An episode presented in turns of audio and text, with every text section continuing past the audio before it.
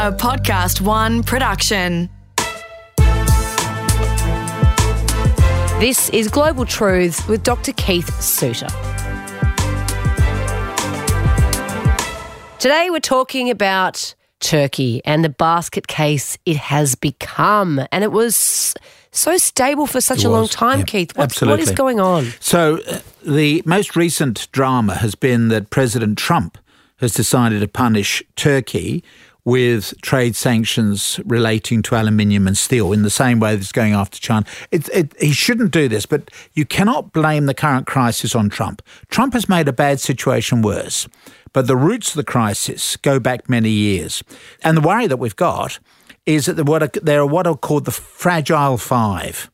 So these are newly industrialized countries which, in the last decade or so, have grown very rapidly, particularly through the influx of foreign money from, say, European banks in the case of Turkey. So the, the other members of the five are India, Brazil, South Africa, and Indonesia, right? So they've all grown rapidly on a lot of borrowed foreign money. And Turkey was one of those. Now, the immediate issue is the trade war to which I've referred and the fact that Turkey has arrested back in 2016 Presbyterian pastor Andrew Brunson, an American, and they're holding on to him. And so they're the sparking points for Trump's behavior. Remember, Trump wants to keep in with the Christian right. And so Trump could say, I'm really defending these Christian pastors who are held by these nasty Muslims. That's the subtext. But you've really got to stand back and look at a broader situation that we've got. So, one problem is Erdogan, who's this remarkable leader in Turkey. It's, it's a pity his career is going to end, I think, a bit, under a bit of a cloud. But he's what's called a black Turk. In other words, he's a, a Turk from the poorer class outside of the secular establishment. So if you go back to the end of World War One, so the vast Ottoman Empire, one of the world's oldest and largest empires, got broken up. And you ended up with Britain and France, uh, Greece, and others all trying to steal bits of what was the Ottoman Empire. Then a, a leader called Ataturk, uh, Mustafa Kemal, but then later became Ataturk, father of the Turks, who had fought the Allies at Gallipoli, so he was already a military he- hero from that campaign. He then became the military ruler in Turkey and saw himself as a reformist, an, a Muslim reformist. So, in other words, that he wanted to have a secular, modern society. Very different from what you're seeing, say, today, still in Saudi Arabia, etc. So he was going to create this benchmark which other countries could follow. Sure, you can be a Muslim, but this is how you can be modern as well. And so Ataturk invented this new country of Turkey, along with some of his colleagues, the Kemalists, as they were called. So Turkey then, although it's Islamic, was also very secular, and the military played a key role in maintaining stability. And if they thought that the politicians were doing a bad job, say in the 50s and 60s, they removed them. So you get Recep Tayyip Erdogan coming to power in 2003. So, as I say, he comes from outside of the secular establishment. He is um, very much a devout Islamic believer, and he had devoted himself to Islam and social networking. So, using his Islamic connections for networking purposes, and he earned a good sporting reputation. So he'd come up completely from outside, not through the elite education that you get uh, in Turkey. And he acquired a good reputation in Turkey for the way that he had been the, the mayor of, of the, the city. And so he was well liked became to power originally in 2003, so he's alternated in titles, but essentially it's 2003. So he's the mayor of Istanbul uh, from 1994 through until 2003 when he becomes this um, uh, leader of government overall. And he created a conservative party called the Justice and Development Party, called the AKP. And so he was seen, particularly after 9 11, that's 2001. People like George Bush said, well, that's a Muslim that we can do deals with. And so he got this big tick of respectability from the Americans. Money poured in to Turkey. And that's a time when I was served on the Parliament of Cultures in Turkey. So I was there every year. And I was very impressed with the way in which the country was moving. He was quite seen as quite progressive, wasn't he? He was as well? quite progressive for a Muslim, right? He- you know, he's still got to keep keep an eye on his power base, but you know, he was playing by the rules. And at that time, in the Parliament of Cultures, we were lobbying for Turkey to join the European Union. So that was that would sort of cement it into that Western European framework. Things have now started to go wrong. So one, obviously, is the problem of economic development, that the economy has grown too rapidly. Essentially, it's overheating. And, and so there's worry now that the Turkish economy, a lot of the money that came in, instead of going for long term infrastructure projects, went to building homes and other speculative ventures. So that's certainly one of the problems. Also, you had some leaders in the European Union who said, We don't want Turkey to come in. Turkey has a population of 80 million people. That's the population of Germany. And so suddenly 80 million predominantly Islamic people moving into the European Union would change the balance. And so you ended up then with anti Turkish opinion from some of the European leaders. And you had Turkey who sort of said, well, look, we really don't want to go into the European Union, thank you. We've changed our mind. So a lot of that money which they had got in from European banks then now has a bit of a question mark over how is it, how is it going to be repaid. That's one problem. So that's the the whole of the economic stuff which is there. But a second problem is the policy in Syria. Remember, Syria is just over the border. You look at the world differently when you know Syria is down. That's what I was there at the time of the Iraq War. You look at the world differently when you've got Iraq and Syria right over the border.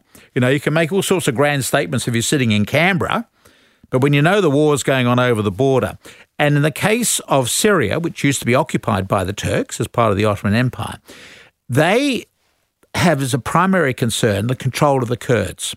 So the Kurds are the largest indigenous population, 30 million people, without their own homeland. After World War One, they were promised their own homeland. But then countries like Turkey said, no, you're not going to get it. So there actually, we know where Kur- where the Kurdish territory is, but it's all under foreign control. So you've got eastern Turkey, northern Iraq, northern Syria, uh, northern Iran as well. They've all got Kurds. And so Turkey's policy in Syria is to make sure the Kurds don't do well in Syria for fear that it'll be an encouragement to the Kurds in eastern Turkey to rebel. So we end up then with Turkey involved in the civil war, um, having a very clear policy, namely to keep the Kurds down. Now, the Americans are supporting the Kurds. And this is an arrangement that goes back to George Bush Sr. at the time of that first Gulf War in 1991. It was the Kurds who rebelled against Saddam Hussein, and they were being armed partly by the Americans. So there's a long relationship friendly relationship between the United States and the Kurds in Iraq, and you have a hostile relationship between the Kurds in Iraq and Syria with vis-a-vis Turkey. So that that's been a bit of a flashpoint. And the Americans have found themselves because they've been so confused. This began under Obama. Again, you can't blame Trump. Obama did not know what he wanted to do in Syria, if anything, and did his best to try to keep out of it. But CIA were arming uh, rebel groups against the Assad regime, and some of them would have been linked to Al Qaeda or the Islamic State. So CIA were actually arming allies of Yeah, these was a- terrorist groups. that was a- really messy. Yeah, big old mess. Absolutely. So then, okay, so I don't understand though. When did they? You say they had all this money from the Eastern European banks, Western European, Western, European, banks, Yeah. and then they suddenly decided not to join the European Union. So they um, that there was question marks over the money. Yeah. Why would there suddenly be question marks over the money? Like, wouldn't they just pay that back normally, like they'd pay back any sort of? Because they've just borrowed so heavily, and the money has gone into real estate and consumer goods when it really ought to be in income producing infrastructure, roads and bridges, etc., railways. And so while they were going to be part of the European Union, that wasn't really That- questioned. yeah, so that's why people are saying this is a new Greek crisis. The only difference is that Greek has a population about 10% that of Turkey. We are talking about a major country here. So there are real implications for the European banking system. so uh, isn't there? If you say their economy is doing really well, What had been doing, but now it's not. Now there are real issues with inflation. okay. So what's Erdogan doing now? The president. Well, well Erdogan is presiding over a, about 100% rate of inflation, which means that the cost of living doubles each year, right? Um, he is reluctant to introduce the obvious thing, which is to increase interest rates. It would make him very unpopular, but it would it would sort of dampen down that inflation. That's your standard economic model. Some people I've heard have said, well, Erdogan, being a strict Muslim, does not approve of interest rates. So uh, it's called usury. And there is a ban on usury in the Old Testament. What? Yeah, you cannot you cannot charge a rate of interest. So the Christians have long since forgotten that provision in the Bible. So have the Jews, um, but the Muslims still hold on to it. So strictly, Islamic banking is a different. This is probably the subject for a separate talk. But Islamic banking is different from the banking that you and I know here in Australia. Yeah, I was about to say how they make any money. Well, because you go in as a partner. Gotcha. You go in as a partner, and if the project blossoms, you get money. If you don't, you lose it.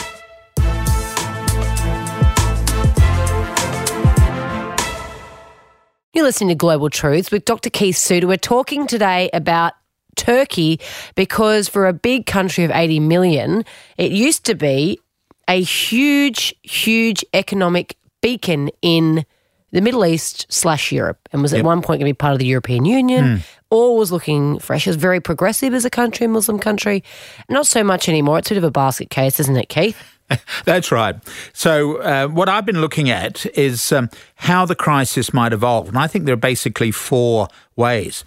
One is that it could actually trigger another global financial crisis. That's the worry that we've got. That's why, you know, Trump has been criticized for his behavior over Turkey. As I say, Trump is not responsible for this crisis, but he has made a bad situation worse. Yeah, but why would he put tariffs on a country that's exactly. struggling already? I know. So the global banking system is still weak, mainly because the banks have resisted fundamental reforms. So we've got a fragile banking system, and the governments have run out of financial ammunition. So if we have a rerun of the 2008 global financial crisis, this time based now in Turkey, who knows where it's going to be, particularly for the European banking system. But we do know from 2008 that a handful of mortgage holders in the United States, what we call the subprime, triggered this tidal wave within the banking system because of the interconnectedness of the banking. So one is that we we may well have another global financial crisis. A second one is that Erdogan will back down. He will let Pastor Andrew Brunson go. In other words, he'll be able to go back to the United States. He will also accept aid from the International Monetary Fund. So IMF, based in Washington, is designed to help countries that have short-term financial problems. The World Bank, by contrast, deals with long term projects like dams and education, etc. But IMF is designed to deal with this type of crisis. But when they move in, they introduce austerity measures, as the Greeks will tell you, right? Because they've been subject to it by the European Bank, right? Well, I was about to say, in Turkey, you get those measures as opposed to just putting an interest rate up. That's right. This will be really severe. Cut back on government expenditure, cut back in pensions, all sorts of things to bring the economy back into balance. And that will then end up with Erdogan being punished at the next election because he'll be held responsible for this suffering. The third issue uh, to follow is that Turkey could withdraw from NATO. Remember, Putin is improving his relations with Turkey. Turkey is one of the major countries within NATO. So it has the second largest army within NATO. Number one, obviously, is the United States. So Turkey is a major player. But because of the poor relations at the moment between Turkey and the United States, and the way that they feel isolated by the Germans and the French because they can't get into the European Union, who are obviously NATO allies, Putin has seen a wind of opportunity. Putin is supplying military equipment to Turkey. This is his opportunity to get involved. Of course he is. Opportunist. Opportunist, yeah. He knows how to play the game. And so it may well be that Putin and Erdogan would challenge the US's primary role in international affairs in that part of the of Europe, the eastern part of Europe. So, in other words, it's a power play by Putin who could see, well, look, there's a danger for Turkey. I can help Turkey. And then finally, somehow Erdogan is removed. Remember, traditionally, the military have done that in the past. Now, the feedback I'm getting is Erdogan has removed a lot of his potential competitors within the military. The military will not be able to organise the same sort of coup as they've done in the past. The military see themselves as the direct successor to Ataturk. So remember Ataturk, the father of the country, the father of, of the Turks, Ataturk. He saw the military as in providing the backbone for maintaining the modern tendencies within Turkey. So the military have this special status within Turkey. And so from time to time, they've had to intervene to get rid of difficult governments and bring the Turkey back onto the path which was laid down in the 1920s by Ataturk. So whether the military now had the capacity to remove Erdogan, I just don't know. That is certainly an option worth bearing in mind. So there are four ways. But the, the, for me, the bottom line is that whatever happens is going to be a very rough ride for the people living in Turkey today. I was about to say, and Qatar played a role in this as well, didn't they? Yeah, so Qatar, remember, has got its own struggle with Saudi Arabia. And so Turkey has said, well, we will, do, we will supply troops to Qatar to protect you against Saudi aggression. And Qatar said, well, we'll supply you with money. So Qatar, of course, is oil rich, etc. So you've actually got the power play that's going on between Saudi Arabia, which is another story in itself, the role of Saudi Arabia in today's politics, with Qatar. So Saudi Arabia and their allied Arab colleagues are ganging up on Qatar. Turkey has seen a, a way of improving relations because Turkey and Qatar are both on the on the bit of an outer. Qatar will supply money. Turkey will supply the troops. Wow. And so let's uh, take this, bring this an Australian perspective in here. So it, Turkey is a country that Australians in vast numbers visit. It's a beautiful. I love Turkey. So you know you've got problems with the leaders, but it's the history is marvelous. The archaeological sites, and of course, um, tourism is a major source of revenue. Mm. In a good year for Turkey. This is now being jeopardised by all this political uncertainty. But it's still very safe. You don't think it's going to be, um, I don't know, negatively affected for us Australians? Do you think? Well, will... you'll end up, no doubt, with the Australian government issuing travel warnings. And that of course, has to go to every travel agent and every potential tourist who thinks whether or not they want to go there and that'll be an absolute tragedy. It is a beautiful country. I encourage people to go to Turkey, but at the same time, you have to follow the travel advisories from the Department of Foreign Affairs and Trade. And so we're heading into a period where it's going to be rather difficult for Turkey. And Gallipoli's there as well. Gallipoli is there as well. So we have this big, every year we have this big celebration. And let me just to end on a nice positive note. I was in uh, Ankara on one occasion with the minister who created that dawn service. So he's English and he created the dawn service at, at Gallipoli years ago actually on Gallipoli itself. It's now become a vast industry. It runs over three days. The Canadians want to be there, the French are there. It's a vast industry. And the Australians who go there, he told me, the Australians who go there are wonderfully well behaved. So, although they have a reputation for drinking and misbehaving themselves at Gallipoli, they are great ambassadors for Australia. There you go. Well, that is a nice way to end. This has been Global Truths with Dr. Keith Suter. Recorded in the studios of Podcast One. Producer is me, Kate Mack. Production assistance by Liv Proud. Audio production by Darcy Thompson. And for more episodes, head to podcastone.com.au or download the Podcast One app.